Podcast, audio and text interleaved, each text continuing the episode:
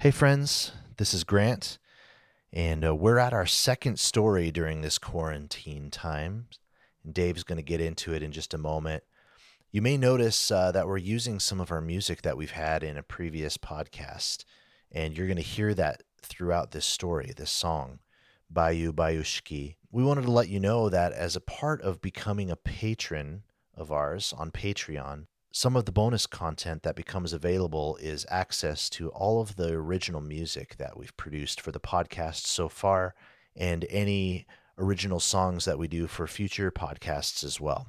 So if you're interested in in getting access to that, if you're interested in getting early access to our normal episodes and other monthly bonus content, then head on over to www.patreon.com forward slash TRWL underscore podcast. We're really trying to build up a community, and uh, that's a great way for you to connect with us and to connect with you in different ways. So, hope you enjoy these stories. Let's hear it, Dave. Спать хочется. Sleepy by Anton Chekhov. Translation by Gleb and Mary Struve.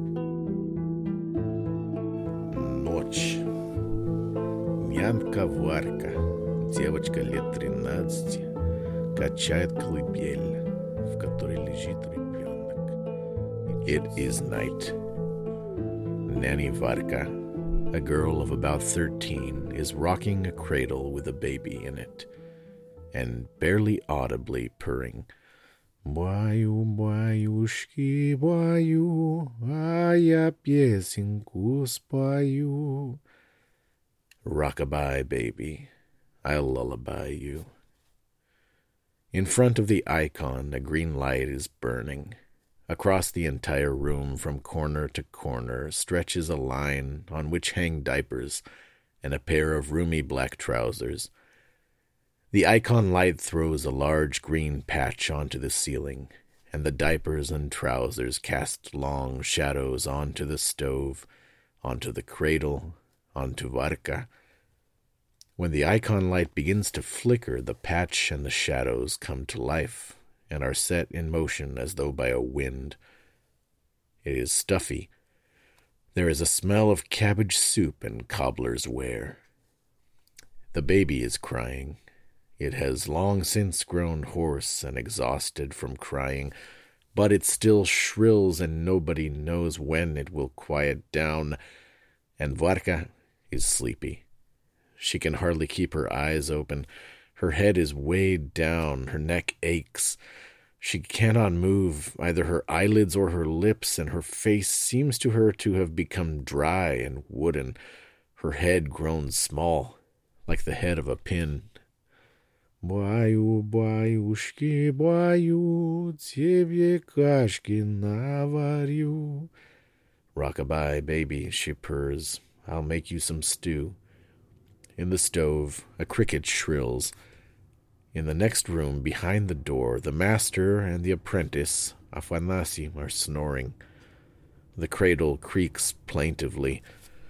Varka herself purrs, and all this merges into the nocturnal lulling music so sweet to hear as you go to bed.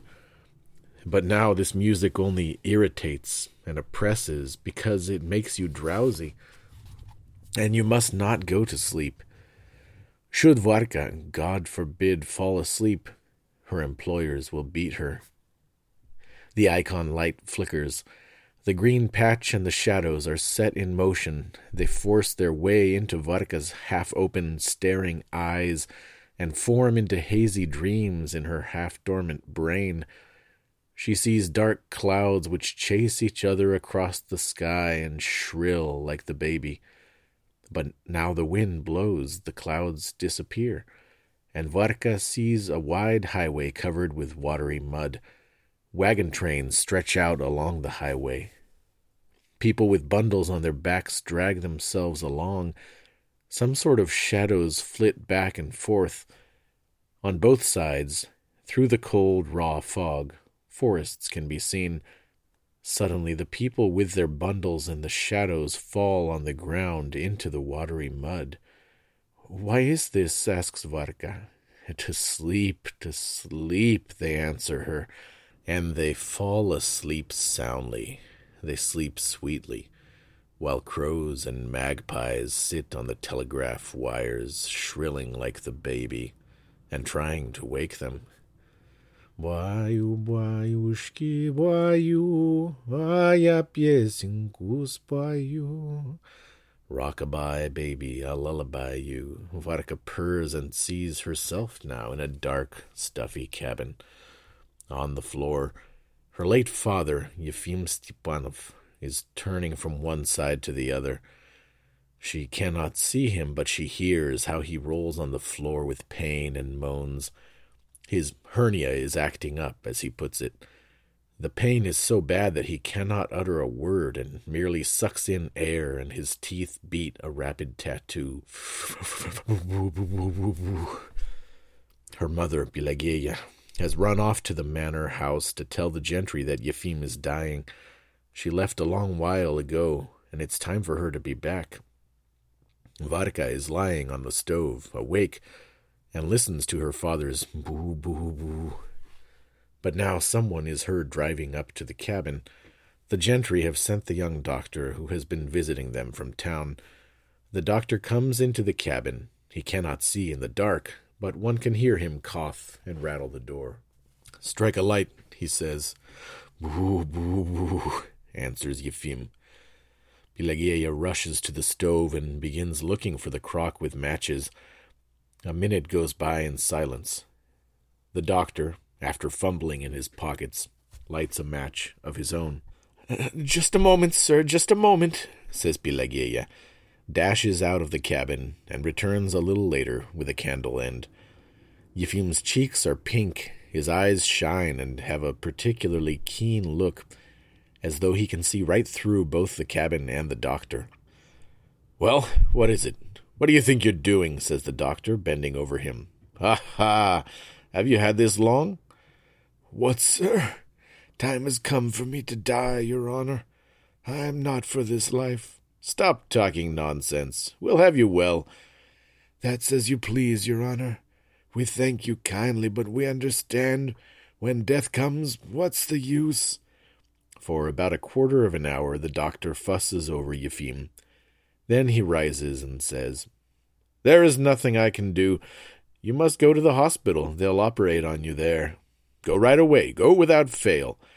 It's a bit late. They're all asleep at the hospital, but that doesn't matter. I'll give you a note. Do you hear me? Oh, sir, how will he go? says Pelageya. We don't have a horse. Never mind. I'll ask the gentry. They'll send a horse. The doctor leaves, the candle goes out, and again one can hear the boo, boo, boo. Half an hour later, someone drives up to the cabin. It is a cart sent by the gentry to take Yefim to the hospital. He gets ready and leaves. Then comes morning, fine, clear. Pelageya is not home. She has gone to the hospital to find out how things are with Yefim. Somewhere a baby cries, and Varka hears someone sing in her own voice. Boaiu, boaiușchi, boaiu, aia piesin cu spaiu. Comes back. She makes the sign of the cross and whispers. In the night they straightened it out, but by the morning he went to meet his Maker. May the kingdom of heaven and everlasting peace be his. They say they caught it too late, should have been sooner. Varka goes into the woods and cries there. But suddenly, someone hits her on the back of the head with such force that she bangs her forehead against a birch tree. She raises her eyes and sees her master, the cobbler, standing before her.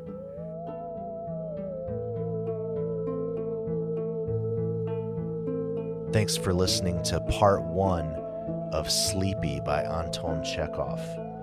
As I said before, check out our Patreon page. If you're on our Instagram page, then let us know what you're liking about these stories and, and if you have any suggestions for future ones.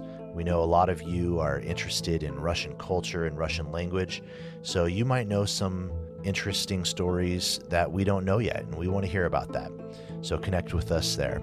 stay tuned for part two, and we'll see you there.